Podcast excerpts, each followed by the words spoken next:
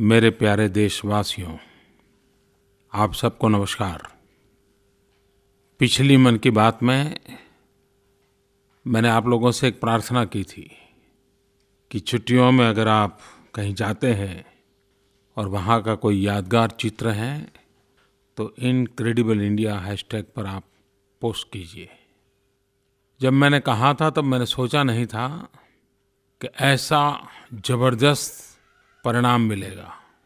लाखों लोगों ने फ़ोटो पोस्ट किए, ट्विटर पे, फेसबुक पे, इंस्टाग्राम में।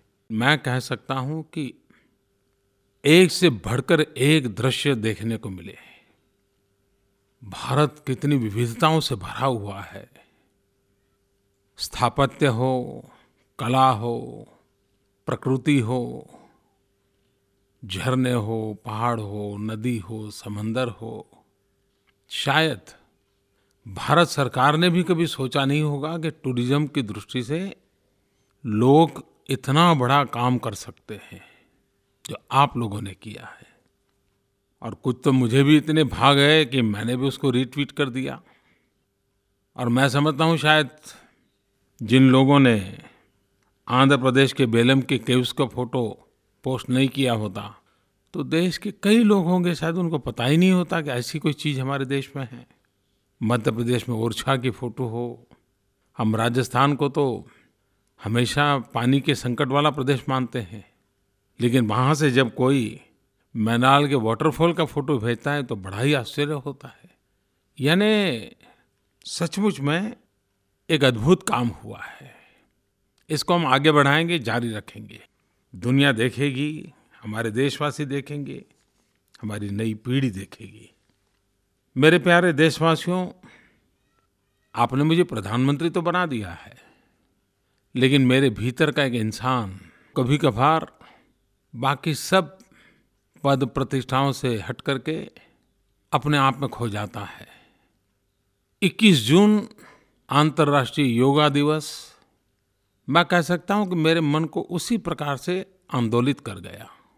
जिस समय यूएन में मैंने ये विषय रखा था, तब ऐसा ही लग रहा था जैसे, चलो भाई, एक बात हो जाए। लेकिन 21 जून का जो दृश्य देखा जहाँ जहाँ सूरज गया जहाँ जहाँ सूरज की किरणें गई, दुनिया का कोई भूभाग ऐसा नहीं था जहाँ योग के द्वारा सूर्य का स्वागत न हुआ हो। हम दावे से कह सकते हैं कि योग अभ्यासों की दुनिया में सूरज कभी ढलता नहीं है। योग को दुनिया ने जिस प्रकार से पलक पावड़े बिछा करके सम्मानित किया, सारे विश्व ने जिस प्रकार से अपने कंधे पर उठाया, कौन हिंदुस्तानी होगा जिसको गर्व नहीं होगा? मैं भी आनंद विभोर हो गया, मन पुलकित हो गया। और जब फ्रांस के लोग, जिनके लिए सीन नदी और एफिल टावर बहुत ही गौरवपूर्ण प्रतीक है, उन्होंने योगा करने के लिए उस स्थान को पसंद किया, बराबरी का स्थान दे दिया। न्यूयॉर्क में लोगों ने टाइम स्क्वायर पर योगा किए। ऑस्ट्रेलिया, सिडनी की बात हो तो ओपेरा हाउस का चित्र हमारे सामने आता है। ऑस्ट्रेलिया के नागरिकों ने ओपेरा हाउस की बराबरी में योगा को रख करके वहीं पर योगा किया। चाहे नॉर्थ अमेरिका हो, सिलिकॉन वैली हो, मिलान का डूमो कैथेड्रल हो, ये अपने आप में गर्व करने की बात है। और जब 21 जून को मैंने यूएन के सेक्रेटरी जनरल सिमन बान की मून को यूएन हेडक्वार्टर पर योगा करते देखा। कितना आनंद आया मुझे। उसी प्रकार से यूएन पीस कीपिंग फोर्स ने भी योगा का बहुत ही अच्छा प्रदर्शन किया। भारत में भी सियाचिन पर, सफ़ेद बर्फ़ की चादर पर हमारे जवान योगा कर रहे थे। तो समुद्र में नौसेना के द्वारा चारों तरफ़ जहाँ भी हमारे नौसेना के जहाज़ थे, योगा के कार्यक्रम हुए। दिल्ली ने तो Guinness Book of World Record में अपना स्थान दर्ज करवा दिया। राजपथ, योगपथ बन गया। मैं देश और दुनिया का हृदय से आभारी हूँ। और मैं कह सकता हूँ, ये कोई कार्यक्रम के खातिर कार्यक्रम नहीं था।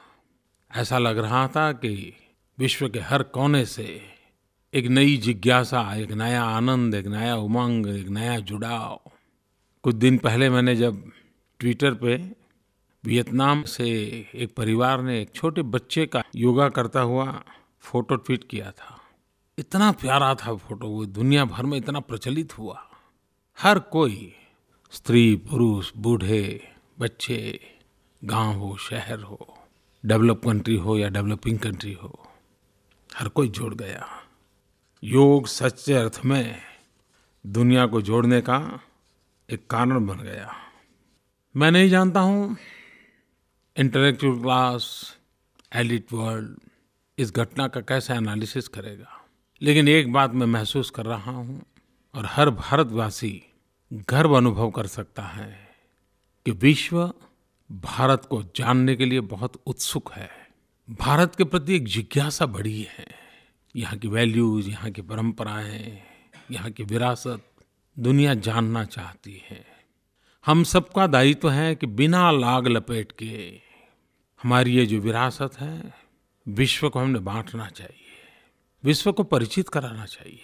लेकिन ये परिचित हम तब करवा पाएँगे जब हमें हमारी विरासत पर गर्व हो। कभी कभार हम इतने परिचित होते हैं कि अपनी चीज़ें इसमें क्या नया है, ऐसा लगता है, जैसे हमारी फैमिली वैल्यूज़ हमें पता नहीं है दुनिया के लिए भारत की फैमिली वैल्यूज़ ये बहुत बड़ी बात है। क्यों न हम विश्व को हमारी परिवार प्रथा फैमिली वैल्यूज़ इससे परिचित कराए। विश्व को अचंबा होगा, मैं ज़रूर कहता हूँ अचंबा होगा। ऐसी बहुत कुछ चीज़ें हैं जो हमारे पूर्वजों ने हमें दी है और जो श्रेष्ठ हैं, उस पर जगत का अधिकार है। अंतर्राष्ट्रीय योग दिवस की सफलता आनंद और संतोष के साथ एक नई जिम्मेवारी लेके आई है। ये हमारा दायित्व बनता है कि विश्व को उत्तम योग शिक्षक हम दें। ये हमारा दायित्व बनता है कि योग की सभी परंपराओं को एक प्लेटफॉर्म पर से जगत देख पाए। मैं देश के नौजवानों को, विशेष करके आईटी प्रोफेशनल्स को, आग्रह करता हूँ। आप सब नौजवान मिलजुल करके ऑनलाइन योगा एक्टिविटी की कुछ योजना बनाइए। योग से संबंधित संस्थाओं का परिचय हो, योग गुरुओं की जानकारी हो, योग के संबंध में जानकारी हो, योग सीखना हो तो कहाँ सीख सकते हैं, योग टीचर चाहिए तो कहाँ से मिलेगा, एक डाटाबेस तैयार करना चाहिए। और मैं मानता हूँ कि आप कर सकते हैं। चलो, कहीं से तो कोई शुरू करे, ये भी एक नई शक्ति बन जाएगा। मैं पिछले कुछ दिनों की घटनाओं के और नज़रिए से भी देखता हूँ। काम करती सरकार। दौड़ती सरकार।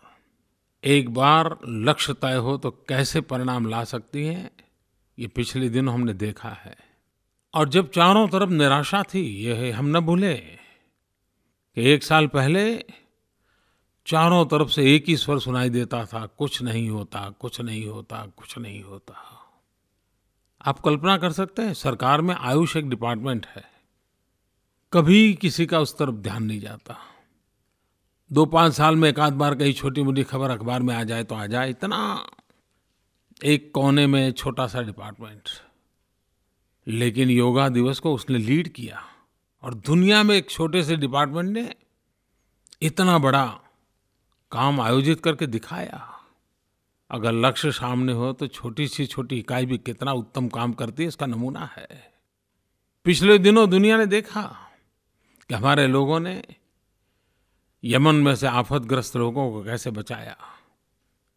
घंटों के अंदर भारत के लोग नेपाल पहुँच करके मदद के लिए कैसे दौड़ पड़े? काम करने वाली सरकार, जब बैंक में जनधन अकाउंट खोल रहे थे, सारे बैंक के लोग मैदान में उतरे आए और कुछ ही समय में करोड़ों करोड़ों देशवासियों को बैंक के साथ जोड़ दिया। गत पंद्रह अगस्त को मैंने लाल किले पर से स्कूलों में शौचालय के लिए अपील की थी और मैंने कहा था, अगले पंद्रह अगस्त तक हमने इस काम को पूरा करना है। जो काम साठ साल में नहीं हो पाया, वो एक साल में करने का आह्वान करना, वो बड़ा साहस तो था। करीब साढ़े चार लाख टॉयलेट बनाने थे, लेकिन आज मैं संतोष के साथ कह सकता हूँ, अभी तो 15 अगस्त आने की देरी है, लेकिन पूरा तो नहीं हुआ। लेकिन करीब-करीब स्कूलों में टॉयलेट बनाने के काम को लोगों ने पूरा किया। मतलब सरकार, लोग, सरकारी मुलाजिम, सब कोई देश के लिए काम करना चाहते हैं। निस्वार्थ भाव से सर्वजन हिताय, सर्वजन सुखाय, अगर हम संकल्प लेकर के चलते हैं तो सरकार भी दौड़ती है, सरकार के लोग भी दौड़ते हैं और जनता जनार्दन पलक पावड़े बिछा करके उनका स्वागत भी करती है। ये मैंने अनुभव किया है। और यही तो है जो देश को आगे बढ़ाने की सच्ची ताकत है। पिछले महीने हमने तीन जन सुरक्षा की योजनाओं को लॉन्च किया था। मैंने कलकत्ते से किया था। इतने कम समय में बहुत ही सकारात्मक परिणाम मिला है। भारत में जन सुरक्षा की दृष्टि से बहुत कम काम हुआ है। लेकिन इन तीन योजनाओं के कारण एक बहुत बड़ा जंप हम लगा रहे हैं। इतने कम समय में दस करोड़ से भी ज़्यादा लोग इन जन सुरक्षाओं की योजनाओं में कहीं न कहीं जुड़ गए हैं। लेकिन हमें इसको और आगे बढ़ाना है। मेरे मन में एक विचार आता है। ये विचार मैं आपके सामने रखता हूँ। अगस्त महीने में रक्षाबंधन का त्यौहार आता है। क्या हम सभी देशवासी रक्षाबंधन के त्यौहार के पहले एक ज़बरदस्त जन आंदोलन खड़ा करें और हमारे देश की माताओं बहनों को ये जो जन सुरक्षा योजनाएँ हैं, उसका लाभ दें। हमारे घर में खाना पकाने वाली कोई बहन हो या बर्तन साफ़ करने वाली बहन हो, या हमारे खेत में मजदूर करने वाली कोई बहन हो, या हमारे परिवार में अपनी हरी बहनें हो, क्या रक्षाबंधन के पवित्र त्यौहार को ध्यान में रखते हुए हम बारह रुपये वाली या तीन सौ तीस रुपये वाली जन सुरक्षा योजनाएँ जीवन भर के लिए अपनी इन बहनों को गिफ्ट दे सकते हैं। रक्षाबंधन की भाई की तरफ़ से बहन को ये बहुत बड़ी गिफ्ट हो सकती है। क्यों न हम रक्षाबंधन के पर्व को एक लक्ष्य मान करके दो करोड़, पाँच करोड़, सात करोड़, दस करोड़, देखे तो सही, कितनी बहनों तक हम ये लाभ पहुँचा सकते हैं। आइए मेरे साथ मिलकर के इस संकल्प को पूरा करने के लिए हम सब प्रयास करें। मैं जब मन की बात करता हूँ तो कई सारे लोग मुझे सुझाव भी भेजते हैं। इस बार मानसून के लिए मुझे कुछ कहना चाहिए सब सुझाव बहुत लोगों ने भेजे। नागपुर के योगेश दांडेकर, मैसूर के हर्षवर्धन जी, प्रवीण नाडकर्णी जी, दिव्यांशु गुप्ता जी, उन्होंने कहा कि मानसून के लिए ज़रूर आप मन की बात में कुछ बातें बताइए। अच्छे सुझाव उन्होंने भेजे हैं।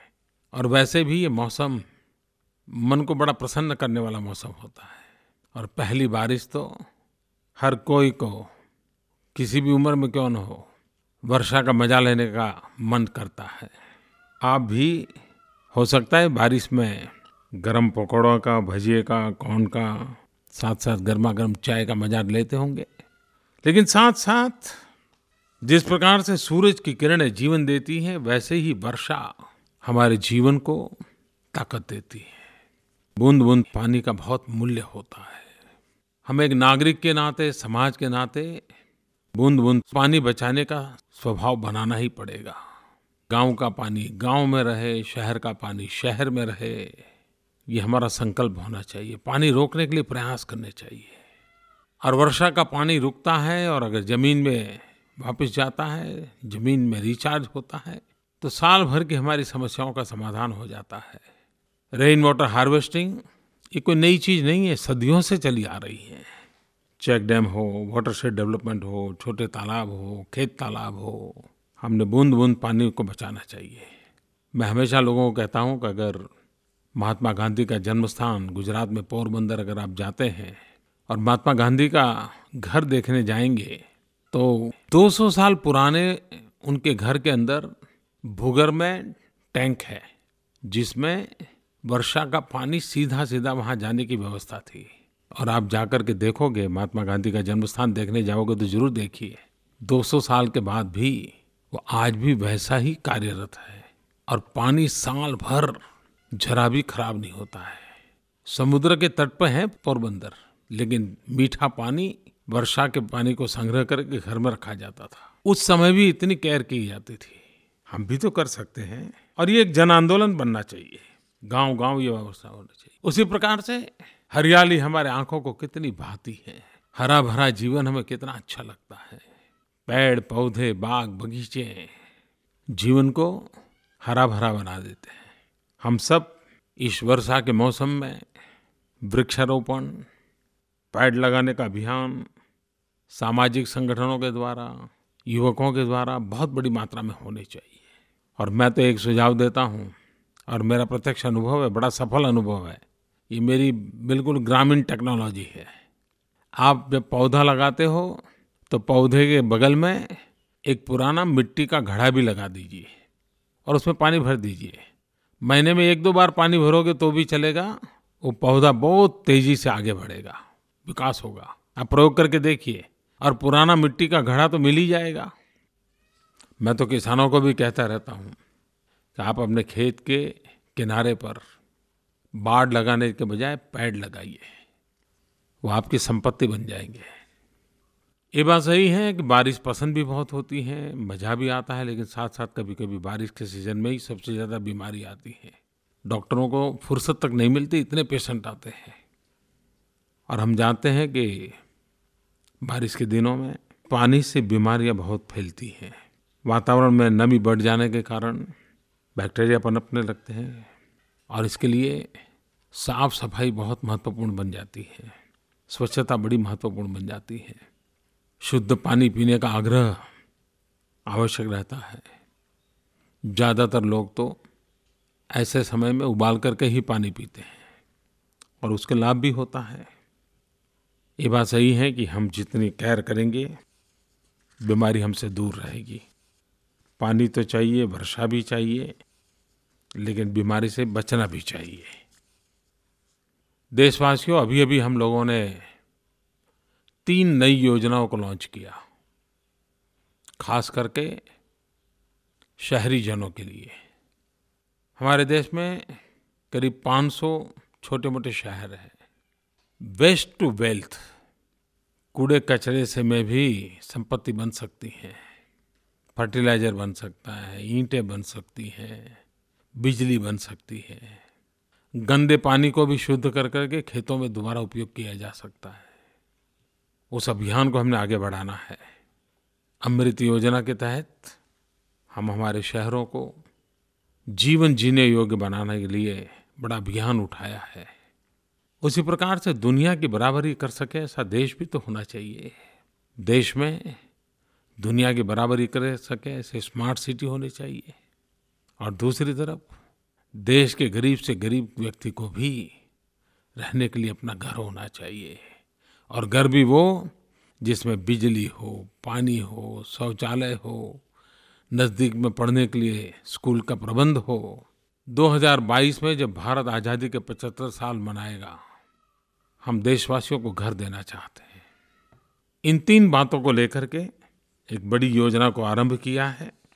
मुझे विश्वास है कि शहरी जीवन में बदलाव लाने में ये सारी योजनाएँ काम आएगी।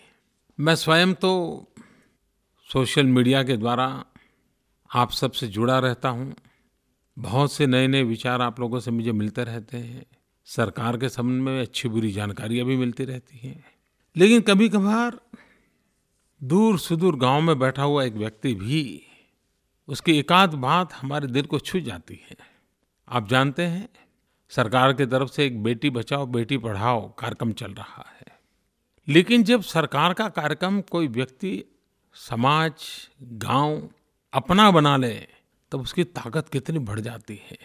पिछले दिनों हरियाणा के बीबीपुर गाँव के एक सरपंच श्रीमान सुनील जगलान जी। उन्होंने एक बहुत बड़ा मज़ेदार इनिशिएटिव लिया। उन्होंने सेल्फी विथ डॉटर इसकी स्पर्धा की अपने गाँव में।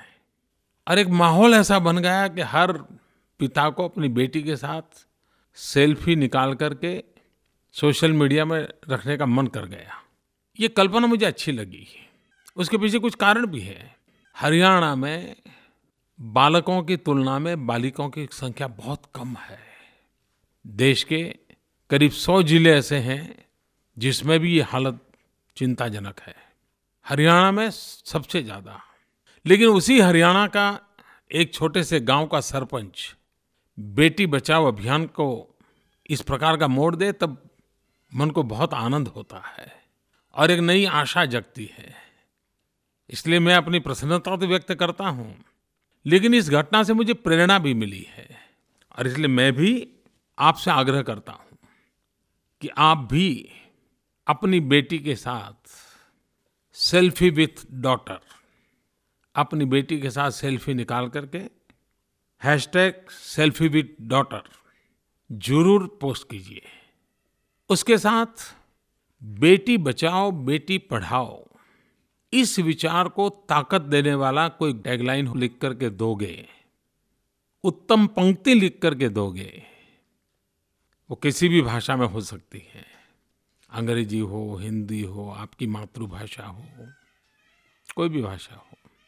मैं उसमें से जो बहुत ही प्रेरक टैगलाइन होगी, वो सेल्फी आपकी बेटी की और आपकी मैं रिट्वीट करूँगा। हम सब एक प्रकार से बेटी बचाओ, बेटी पढ़ाओ, इस बात को जन आंदोलन में परिवर्तित कर सकते हैं। जो काम हरियाणा के गाँव बीबीपुर से भाई सुनील ने प्रारंभ किया, आओ हम सब मिलकर के उसको आगे बढ़ाएँ। और मैं आपसे आग्रह करता हूँ कि hashtag selfie with daughter आप ज़रूर पोस्ट कीजिए। आप देखिए, बेटियों की गरिमा, बेटियों का गौरव बेटी बचाओ अभियान कितना आनंद देगा और ये जो कलंक है हमारे पर, वो कलंक मिट जाएगा। तो मेरी इस बारिश में आप सबको बहुत शुभकामनाएँ। बारिश का मज़ा लीजिए। हमारे देश को हरियाला बनाइए।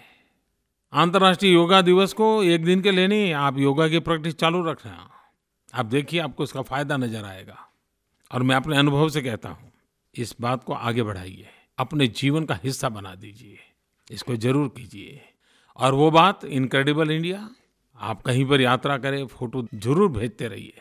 देश और दुनिया को पता चलेगा कि हमारे देश के पास कितनी विविधताएँ हैं। एक मुझे लगा कि उसमें हैंडीक्राफ्ट के संबंध में बहुत कम आया है। आप अपने इलाके के हैंडीक्राफ्ट को भी दो तो इनक्रेडिबल इंडिया में पोस्ट कर सकते हो। ऐसी बहुत सी चीज़ें आपके नगर में बनती होगी, गरीब लोग भी बनाते होंगे स्किल जिनके पास है वो भी बनाते होंगे, उसको भी भेज सकते हैं। हमें दुनिया में पहुँचना है, चारों तरफ़ भारत की विशेषताओं को पहुंचाना है और एक सरल माध्यम हमारे पास है। हम ज़रूर पहुँचाए। मेरे प्यारे देशवासियों, आज बस इतना ही। अगली मन की बात के लिए अगली बार मिलूँगा। कभी कभार कुछ लोगों को लगता है कि मन की बात में मैं सरकार की बड़ी बड़ी योजनाएँ घोषित करूँ। जी नहीं, वो तो मैं दिन रात काम करता ही रहता हूँ। आपसे तो हल्की फुल्की खटमिठी बातें करता रहूँ, बस मुझे इसी में आनंद आता है। बहुत बहुत धन्यवाद।